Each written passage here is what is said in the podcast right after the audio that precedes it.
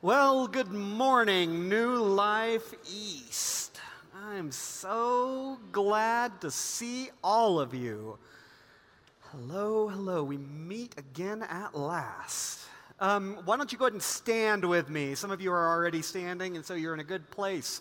We, um, from my understanding, is that we, uh, that you guys as a community uh, over here at East are confessing the Nicene Creed each week as you begin, uh, um, as you open up to Revelation. I think that's just brilliant because Revelation, if you did not know, is an incredibly controversial and sophisticated and difficult to interpret book. And so, what we do is we ground ourselves in what matters, the hills to die on, and then everything else we hold with open hands and humble hearts. And so, um, yeah, let's, let's uh, get on the hills to die on here as we begin. Uh, join me in confessing our faith together. We believe in one God, the Father, the Almighty, maker of heaven and earth, of all that is seen and unseen. We believe in one Lord, Jesus Christ, the only Son of God, eternally begotten of the Father, God from God, light from light, true God from true God, begotten, not made, of one being with the Father. Through him all things were made for us, and for our salvation he came down from heaven by the power of the Holy Spirit, he became incarnate from the Virgin Mary and was made man. For our sake, he was crucified under Pontius Pilate. He suffered death and was buried. On the third day, he rose again in accordance with the scriptures. He ascended into heaven and is seated at the right hand of the Father. He will come again in glory to judge the living and the dead, and his kingdom will have no end. We believe in the Holy Spirit, the Lord, the giver of life, who proceeds from the Father and the Son with the Father and the Son, he is worshiped and glorified. He has spoken through the prophets. We believe in one holy, universal, and apostolic church. We acknowledge one baptism for the forgiveness of sins. We look for the resurrection of the dead and the life of the world to come. Amen and amen and amen. Jesus we ask that you would transfix our gaze on you this morning. May we see all of our lives, this world, all of our relationships, and yes, even the book of Revelation through you, the great Lamb who was slain that sinners might live. We ask that um, as we dive into this wild and woolly passage, that you would. Um, you would speak gospel to us and through us into this city. Do it, we ask. Grant it. Come speak right now because your servants are listening. We pray this in the name of the Father, the Son, and the Holy Spirit. Amen. You guys can be seated. Revelation 13 is where we are this morning. Uh, if there were, uh, so go ahead and turn in your Bibles, load it up on your apps, your phones, your whatever. It's, it doesn't matter how you get to it, it's the same crazy passage, regardless of how you get there. If there were an Olympics um, in the Bible for most controversial passage in the Bible, uh, I don't know if it would get the gold. It might. Uh, it'd be competing, but it would be up there silver, bronze, something. It'd be in the, up there. Uh, Revelation 13 is where we're going to be today. It's a doozy. So, starting in verse 1. And I saw a beast coming out of the sea. It had ten horns and seven heads. Each of its heads were decorated with a royal crown. And on its head, hang on just a second. Sorry. We're going to have to back up just a little bit. Did you notice what this verse started with? Started with the word and. And so anytime the word and is there in the Bible, we probably should know and what. So let's back up a couple of verses. The end of chapter 12, uh, starting verse 17. That'll give us a running start. So, the dragon was furious with the woman, and he went off to make war on the rest of her children, on those who keep God's commandments. That's her children, this woman's children, and hold firmly to the witness of Jesus. Then the dragon stood on the seashore, and I saw a beast coming out of the sea. So that, that's the context for everything else that we, we're going to be covering today is a woman and a dragon, and the, the dragon's mad, so he's raising up beasts um, to get this woman's children, those who are obedient to, to Jesus. Um, we don't have time to recap all of where we are in Revelation, so um, we just remember that um, the second we're in the second half of the book of revelation right now. The first half of the book of revelation was concerned with this. I made it. Isn't it cool? Um, it's a scroll writing on two sides. Uh, it's a scroll that uh, preoccupied most of our attention. Uh, it was uh, john wept over it in revelation 5 and then it was a son of a gun to open up in chapter 6 and 7 it was really brutal uh, to get these seals off. And then finally in chapter 10 john ate the scroll. It's like God's purposes for the world, the meaning of human history, how God's going to save the world, um, and everything else in the book of Revelation from chapter 11 onward, after the scroll is eaten, seems to be the contents of this scroll, God's purposes in the world.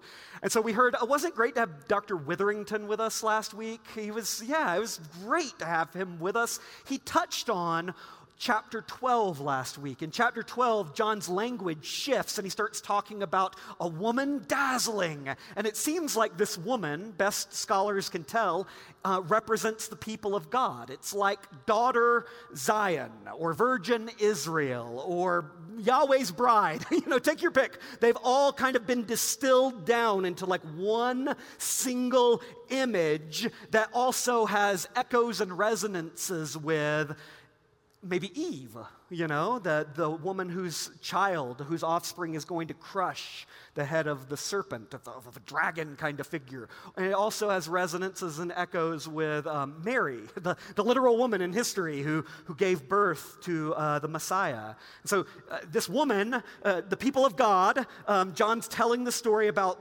Jesus and his people, and the, the woman gives birth to the son, and the dragon wants to eat the son, and he's safely whisked away into heaven. And so the dragon decides, okay, if I can't have the mom, then I'll, uh, dev- or, then I'll, or if I can't have the son, I'll devour the mom. If I can't have um, the, the, the, the, Messiah, I'll have the Messiah's mother. And so um, the dragon begins to, verse 17 of chapter 12, he goes off to wage war against the people of God. And so everything that we're about to read in this wild and woolly passage is the dragon waging war. He wages war with two beasts, is what he does. We're about to read a whole lot of crazy stuff, and so I'm just giving you the context in the book of Revelation for what we're reading. Fair? Good? All right. Chapter 13, buckle up. The dragon stood on the seashore. I saw a beast, a therion, an animal, ravaging is awful, coming out of the sea. It had ten horns and seven heads. Each of its horns was decorated with a royal crown, and on its heads were blasphemous names. The beast I saw was like a leopard. Its feet were like a bear's, and its mouth was like a lion's mouth. The dragon gave its power and thro- gave it his power, throne, and great authority. One of its heads appeared to have been slain and killed, but its deadly wound was healed. So, because it had. Um, Oh, I'm sorry. So the whole earth was amazed and followed the beast. They worshiped the dragon because it had given the beast its authority. They worshiped the beast and said, Who is like the beast? And who can fight against it? The beast was given a mouth that spoke boastful and blasphemous things, and it was given authority to act for 42 months. That's the same three and a half years, the same symbolic period of time, half of seven, that we've seen again and again. It, um, it opened its mouth to speak blasphemies against God. It blasphemed God's name and his dwelling place, that is, those who dwell in heaven. It was also allowed to make war on the saints and to gain victory over them. It was given authority over every tribe, people, language, and nation.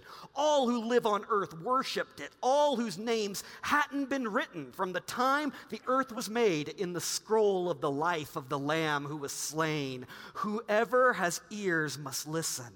If any are to be taken captive, then to captivity they must Go. If any are to be killed by the sword, then by the sword they will be killed.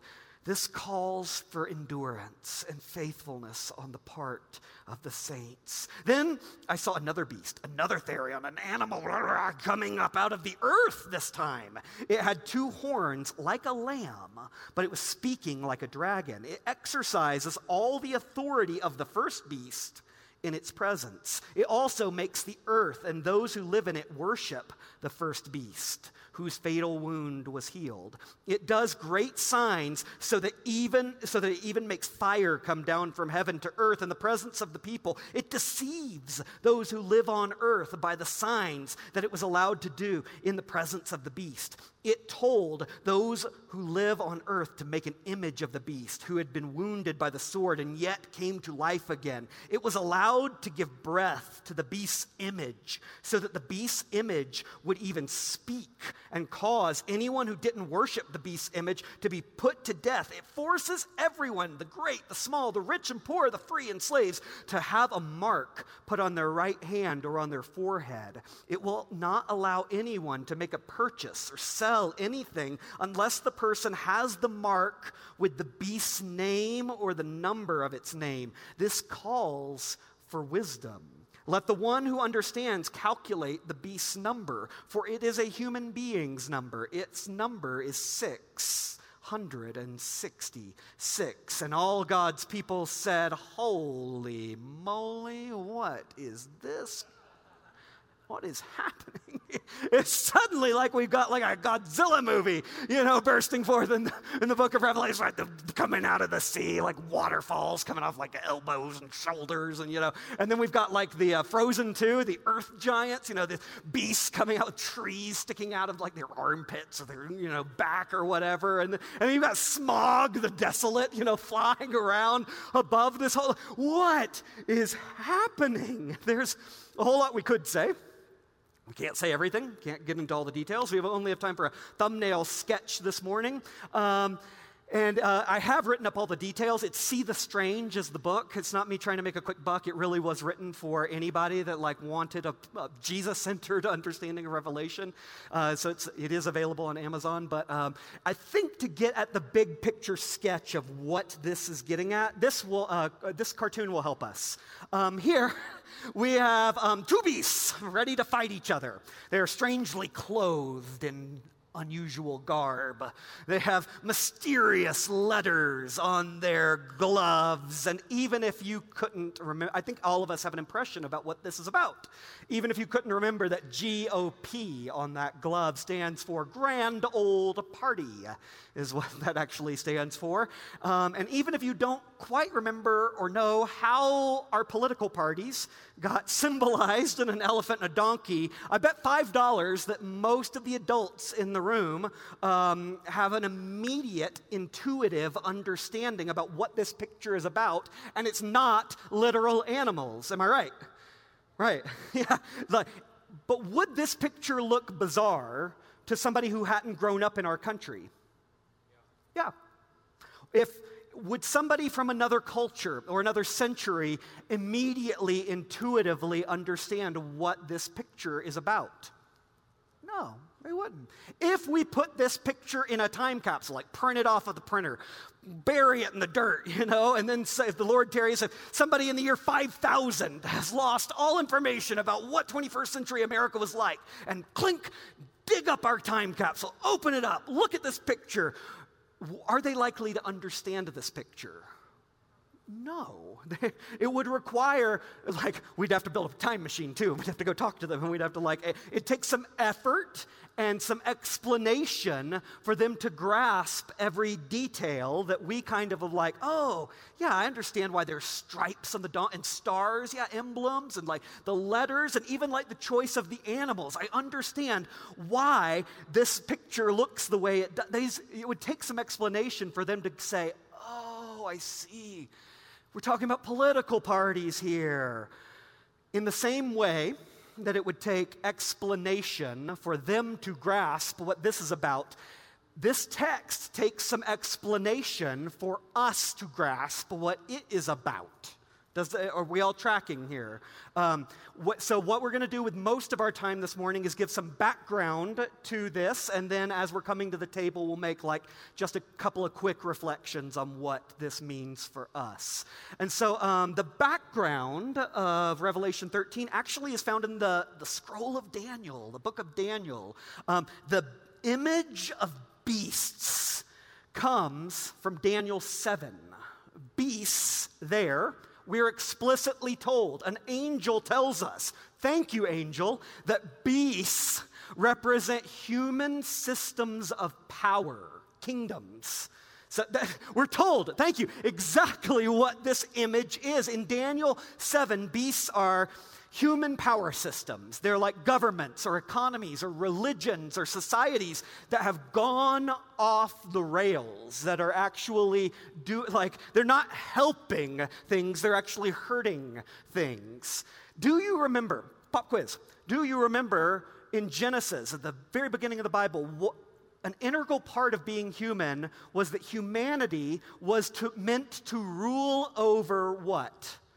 To, the beasts, yes, over the animals, the, the flyers and the swimmers and the, the crawlers, yeah, the, the animals. And so Daniel's saying, what does it look like when humans set up systems that are ruling over each other in ways that are less than human and less than ideal, when governments are actually hurting people, when economies are actually designed in such a way to keep groups of people under their boot, when religious systems start oppressing people, when societies are built in such a way that they're actually making things worse rather than better. Well, what's happened is like the entire calling, human calling of Genesis 3 has gotten turned upside down so that we've now got beasts ruling over people is what the image is in Daniel.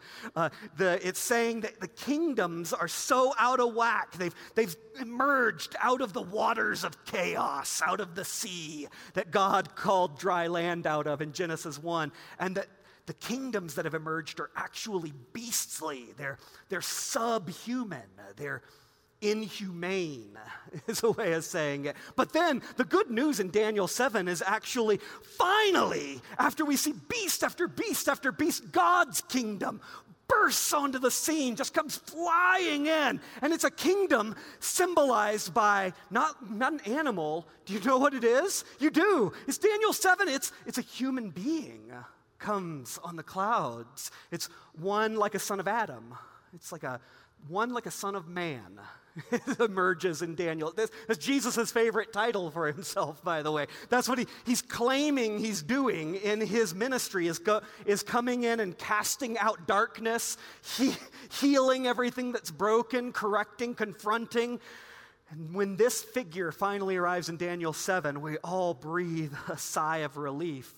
Daniel and Revelation both point to the same mysterious reality that when the forces of darkness, pictured in the dragon in, in Revelation 13, when they wage war, when they attack, when they attack God's people, when they try to attack all of humanity, the dragon is waging war with inhumane power systems.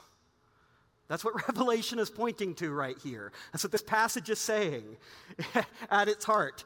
That's the way the enemy works is with inhumane power systems. And there are a whole lot of details. I can't address all of them, but maybe we could just get the big picture like this. The sea beast seems to represent systems of like domination, violence, power, armies, oh, spilling blood. And the land beast seem, is supporting that. It seems to represent powers of coercion, of bullying, of peer pressure. This verse one, we've got a big monster. It's like that one right there. I didn't picture that when I was, but it's like rah, just bursting out into the into the uh, waters of. Chaos. If you're online, there's a giant monster behind the camera. Um, there, this monster is coming like out of. We're in a gym. It's the mascot. Um, comes out of the waters of chaos, and it's like it's some sort of kingdom. It's some sort of government that dominates. Like its its feet are like those feet, like a bear. And it's like trampling. Oh, it's like a leopard. It's fast. It's like a lion, verse 2. It's ravenous. And it rules, it's got a throne at the end of verse 2. It dominates verses 7 and 8. It dominates the entire world. And this system, this kingdom, is so powerful that everybody, does, do people stand up to it? No. Verse 4, it says that they all worship it. They all, literally, it just means they lay before it. They, are, they, they say, Who is like this beast? And then another monster, you know, the one with the trees and the armpits, um, is covered in dirt and bark, and blah, comes out and is like supporting this other beast. If the first beast is like the sheriff, it's like the, the, the, main power, it's like a demonic Andy Griffith or something, then, uh, then this second beast is like a demonic Barney Fife. you know, it's like that he's got derivative authority. He's serving the authority of the first one. That's he's the deputy. He's exercising, verse 12, he's exercising authority for the first beast. So he's securing the power of this beast by forcing people to worship it. Um, it's doing this. Um, if the first beast conquered with an army, the second beast is conquering, conquering, conquering with coercion. It, like, you know, like verse uh, 13 says, uh, deception, deceiving, manipulating, tricking, cajoling, pressuring. Like, um, verse 17 gets to the point where if you want to eat, if you want to buy or sell, you have to worship this first beast. And finally, should somebody refuse to pledge allegiance to this beastly system of power, then verse 15 says that the ultimate threat is laid against you the threat of, of death. um, we have some really good guesses. That, that's kind of like the big picture of what this kind of means generally. We have a, a really good guess as to what this, how this would have landed with John's first audience, his first hearers, because we remember that the book of Revelation, we're not the first people to read it, right? Other people have read it through the centuries. John's first hearers would have recognized these beasts. They would have recognized the way the dragon was working in their century, would have recognized the dominating Roman Empire as the sea beast, would have seen the land beast. Oh, that Roman cult, the imperial cult is what it was called, worshiping Roma and Rome and even Caesar, hailing him as divine. Uh, it was the fastest growing religion in the first century. They would have recognized, oh, this is the way that the dragon is getting, uh, getting, uh, getting at us. They, that, that this first system, this Roman Empire, is dominating, crushing bear claws the entire world, establishing peace. Pax Romana is what they called it. And they're ensuring that Pax Romana continues by continual violence is how they would sometimes crucify entire towns of people to make, to make an example out of them so that no one would rise up against their power. And so the first century, they would have said, Yep, I've seen a sea beast coming and conquering and devouring it that seems totally invincible. I know this beast. You stand up to this system and you wind up hanging on one of its crosses. I know this system. No one can beat it. Even though I remember like it seems like it like was about to die pretty recently. I remember do you remember that? The year 69? Yeah, I remember that. It was like a few years back Nero committed suicide. Like it was rumored with a sword. Uh, he killed himself and man, it felt like the whole system was just like collapsing for a whole year. We call it the year of the four emperors. Like a total of 4 Caesars Caesars died during that year. Four corpses of Caesars were laying around, and it seemed like the entire system, verse 3, had a deadly wound. but then it recovered. It just like sprang back to life when this fellow named Vespasian sat down on the throne. He was a general. He sat down on the throne and he managed not to die. That's pretty good. Uh, and he brought the whole thing back from the brink. Um, the ancient Mediterranean world would have looked around. The entire world said, Who is like Rome? Who is like Rome? No one can fight against it. And John and his original hearers, they would have also recognized the land beast. Um, that uh, in local neighbors, no, no one across the sea, just you could look around at the land around you, local neighbors who had planted campaign signs in their front yard saying, Caesar is Lord. The people who are like actual local officials who are helping serve as Rome's deputies locally, they would have recognized ah, a beast coming up from, the, from local soil, from the, from the land. In fact, um, they, they were shocked at how many people were worshiping Rome, its goddess, the emperors, local, stat, local officials would set up statues of Rome. It's pre internet, so you needed things to communicate, like this is the mass communication of the day. Set up images of Caesar around. Some IT experts of the day would actually engineer some of these statues to talk to, to, like they would be able to like you could talk like talk through it and it would move. Um, the, some marketplaces they would set these uh, images up in front of the marketplace, um, and if you wanted to get into that place, that place where you buy and sell, verse 17, you would have to take a pinch of incense on your way in, throw it on the burning coals, which represented your acquiescing to the system, your acknowledgement of the div- the divinity of the Roman Caesar. Refusing to do that was like looked, it was like a, you, you did what? It's a bit like if you went to like a, a, a public sporting event and you didn't put your hand over your heart for the national anthem. Or, you know, it's like everyone would be like, well, wait a second. Are you, do you not support this, this whole system? Are you actually a threat to this whole system that we've got going on? And even if you got into the marketplace, even if somehow you got in there, to buy or to sell, you know what you would be using? You'd be using coins with the image of Caesar emblazoned on it. Insert, I should have put one on the, on the screen, I didn't. It doesn't matter whether the coin was Nero or Augustus or Vespasian or Domitian. Around the image of this head are blasphemous names, verse 1. Names like Son of God a name like, names like Savior, names like Kyrios, Lord. That's what the campaign sign. Caesar is Lord. That's what everybody in the ancient world had bought into. It was the confession of the empire. It, Rome is ultimate. No one can fight it. And John was inviting his earliest hearers to recognize this whole system is a system from the dragon. it's a system that dominates with violence, that enforces itself through coercion and bullying and John was inviting them to recognize it and resist it as best you can. I know it's complicated, I know it's hard, but resist it. That's actually what he's doing with uh, the Bible's most famous number. Maybe the world's most famous number. I don't know. How, how could you even measure that? But um, that's what he's doing with 666. It's actually in, uh, he, in Hebrew, he's doing something called uh, gematria. It's, um, you can go ahead and throw it up there if you want. It's, uh, Hebrew, um, in the ancient world, they didn't have numbers, uh, Arabic numbers like we do. And so everything was like Roman numerals. It was like uh, letters that had uh, numerical value. And so if you spell out uh, Nero, Caesar, uh, Caesar Nero in Hebrew, and it would be read from right to left, which is why I did it that way. And uh, only consonants get written down. The vowels uh, piggyback on the consonants. That's why some of them are gone. O gets uh, tagged onto the, uh, to the Vav right there.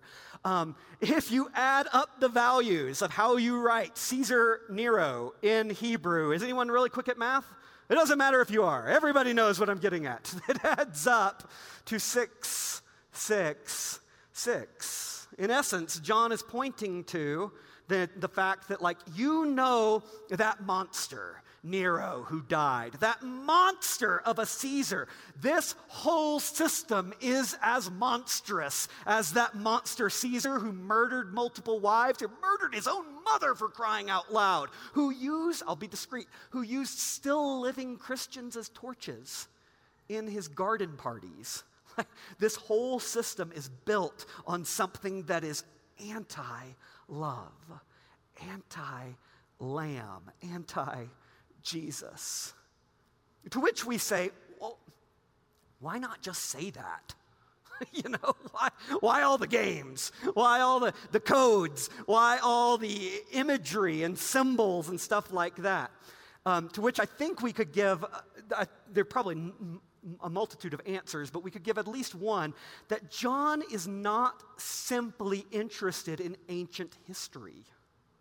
He's not interested simply in Rome or simply in the imperial cult of Rome or simply in partic- any particular king on the throne of Rome. His imagery is about more than ancient history, and it's actually about more than just the future. A lot of people think it's about the future. People read this passage and they think it's describing some sort of future United Nations or some sort of future leader of a, an antichrist, even though the word antichrist appears no nowhere in the book of Revelation. Anti Messiah, Anti Christ. It appears nowhere in the book of Revelation. People assume, oh, he must be talking about something far off in the future. But John is a, interested in something. Uh, in something more than just ancient history, a history lesson, more than just future, like maybe out there distant in the clouds somewhere. He is calling the church of the present to something right here and right now. And it's verse 18. Verse 18 says, This calls for what? Wisdom. Yeah. He's calling us to wisdom right here and right now. I think the reason he's giving us vision and code and numbers and stuff like that is John is interested in us recognizing a pattern more than a person. Is what he's interested in. Can you recognize when you see this sort of thing happening, that pattern? That's what you should be on the lookout for. We could say it this way um, love and service that's Jesus. That's Messiah. That's Christ. And domination and coercion, that is antichrist. That is anti Messiah. That is anti No matter where you see it, no matter any time you see domination and coercion taking place instead of love, trust, humility, service, that system, that person, they are living in a way that is beastly not fully human, not lamb like. Um, no one has to teach us to do this. This is actually the way that we live kind of by default. I remember one time when I was growing up, uh, my dad's a pastor. He was growing, for me growing up. I remember going to VBS. Anyone go to VBS when they were little? Yeah, VBS kids. Um, and I remember I desperately wanted to sit next to, or at least sit at the table of Natalie Thomas. Um, smitten by this girl. And I did not. To get put at her table. And uh, my, my tiny little world was collapsing in apocalyptic blood and fire. And I was just devastated. And my VBS teacher, I'd talked to her several times about I want to sit next to her at the table of Natalie Thomas, and she wasn't responding to me. So at some point, I publicly said this to her in front of the class. I remember where we were. And um, she, of course, publicly responded to me and said, No, I assigned the seats, and you will be sitting where I assigned you. Um, and so I had some beastly logic race through my mind uh, suddenly. It was crystal clarity. I said, Well, this teacher is the boss of me, but who is the boss of my teacher? Oh, it's my dad. Yeah. And so I decided to threaten my VBS teacher uh, I said something like, You have to do what I say because my dad is the pastor. I decided to pull rank, to, to dominate, to try to coerce, to bully, to push, to control. And do you think I got to sit next to my beloved? I did not. I got to go sit in my dad's office. And yay for the VBS teacher. That's good. That was a good call. Uh, but can, can you see it? Can you see the pattern? It's something that we all we can slip into very easily, and it calls for wisdom. We can slip into it, systems can slip into it. At that moment in my young life, I had slipped into something that fell tragically short of life as it was meant to be, of wholeness, of completeness. I was falling short of seven. I was living in a six. A six. Six. Oh, and so that's John's point, as he's wanting us as individuals, us in whatever way we can as a society, to recognize when we are falling short of completion and when we are operating in beastly, subhuman kinds of ways. Whenever we see groups of people or individuals, systems, governments, businesses, economies, anything that are operating in this sort of way, the Lamb is not behind it. That's the work of the dragon, is what's actually, it's subhuman. It's, it's inhumane. And beyond being able to recognize like what was happening in John's day, like in ancient history, or what's going to happen one day in the future, John is inviting us to consider right now in the present day of whenever we are reading this, what kind of kingdom are we supporting? And what kind of lives are we living into? Are we joining up with the beastly kind of life? Are we joining up with heaven's life? Because heaven's life looks nothing like the beast's. It's the way of the Lamb, the way of love, the way of the true kingdom, the one like the Son of Man. It looks like the way of the cross, the way of turning the cheek, the way of healing those who don't deserve it, the way of being willing to die for enemies, especially when they don't deserve it. That's the gospel, by the way. If you need to hear it, Jesus has done that for all of us. God in the flesh, Jesus of Nazareth, comes bursting onto the scene and he's casting out demons and he's healing darkness. He's not just telling us to turn the other cheek, he's doing it himself. He's taking it and he's dying for those who hate him. He's saying, Father, forgive them. He's dying for his enemy. He's dying for us. He's dying for us. And he's saying, You don't have to stay in that beastly life. You can come into my life. And so the the invitation for all of us, especially as we're coming to the table this morning, is this we resist the beast when we choose to carry a cross over inflicting a cross. That's how you know who you really think is Lord, is what you, how you approach the cross. Am I willing to inflict a cross, to get control, to power up, or am I willing to carry a cross for the sake of of love. And by the time we get into Revelation 14 and 15, you see that the saints in Revelation are, they would rather die like Jesus than give allegiance to anything as cruel as the beast. Caesar and Rome and the beast say the world will finally be changed when we can just inflict enough crosses. If we crucify that whole town, inflict enough crosses, then the world will change for the better. Then we can ensure Pax Romana, peace, when we just dominate, insist, control, bully, control, control, control, and the Lamb and his followers. That's us. We, we have a different way of approaching things. We say the world will be changed when we carry crosses for each other especially for the people that we think don't deserve it, when we walk humbly, when we do good, when we love and serve. Oh, and love. Oh, and love. Oh, and love some more. John's calling us all to wisdom. It's what he's doing here in chapter 13 of Revelation. He wants us to resist the beast. Not in the past, not in the future, but like right now, he wants us to resist the beast. It's, the, um, it's a challenge from the uh, personal to the political. Like maybe uh, some of us, we need to resist the beast when it comes to like our relationships. Like maybe our spouse or significant other, we're so frustrated and we think, you know what, if I just put the right barb in or if I just rail against them a little harder, then if I, if I can, I can control this person. And what we're being invited to do is to resist the beast. How about serve them? Serve them, especially when they don't deserve it. Serve them. Maybe it's with parenting. I have two little girls, a four year old and a three year old. And um, sometimes you're just like, oh, can I coerce them? Can I make them bow to my will? I'm imagining uh, when they get to be adults, I might feel the same sort of thing.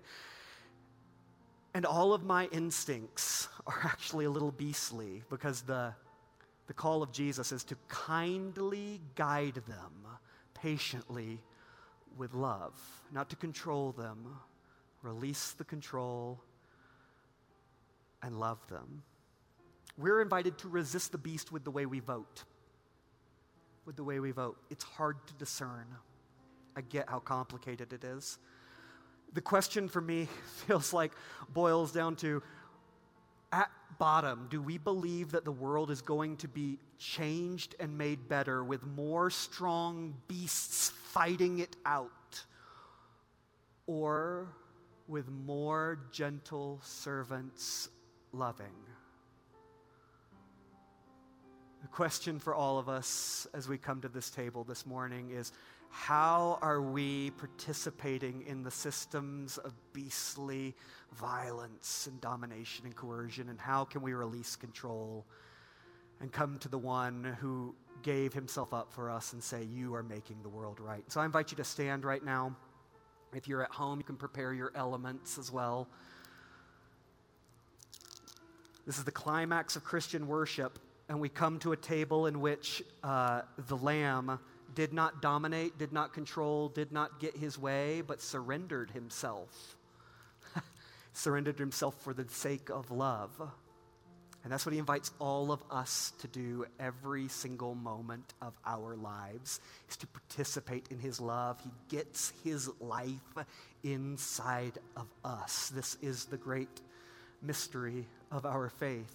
And so, Jesus, we remember that on the night you were handed over to suffering and death, you took bread and you gave it to your disciples back then.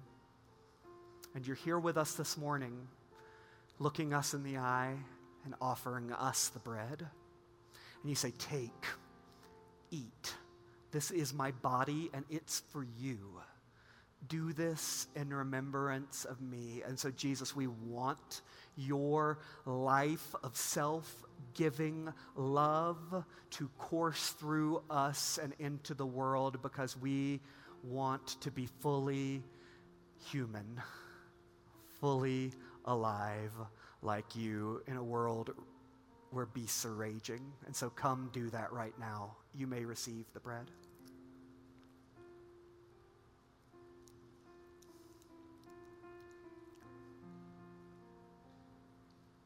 Likewise, when supper was over, he took the cup. Having given thanks, he shared that cup with his disciples. He, he shares it with you this morning. And he says, Drink from this, all of you. You, it's for you.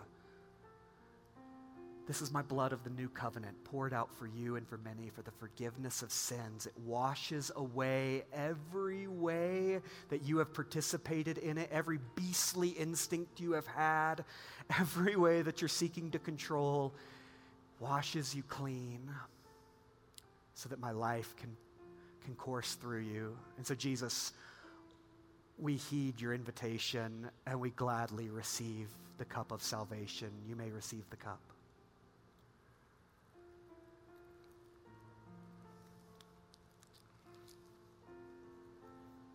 And so, right now, across the room, wherever you are, maybe open your hands and just thank the Lamb, that great Lamb who was slain for the forgiveness of sinners and the good of the world.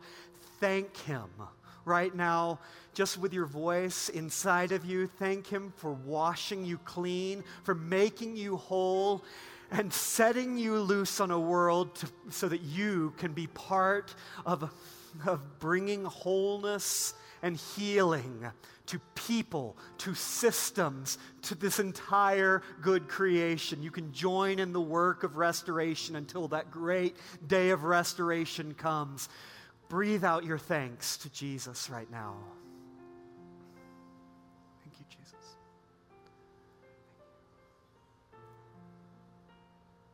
I invite you right now to join me in singing the doxology as we close our time of worship.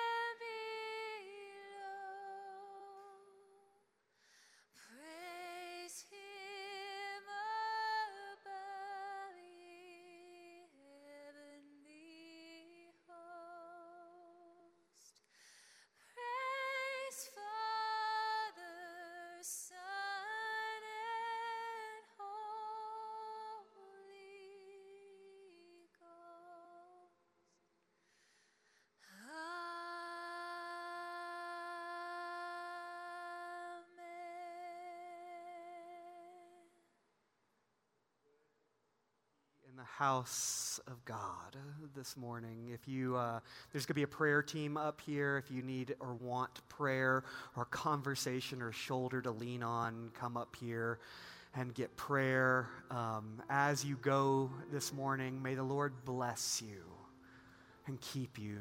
May the Lord make his face shine on you and be gracious to you. The Lord turn his countenance towards you so that you can see his smile, that he has conquered every beast in the most counterintuitive way imaginable, and he's going to do it in you and through you.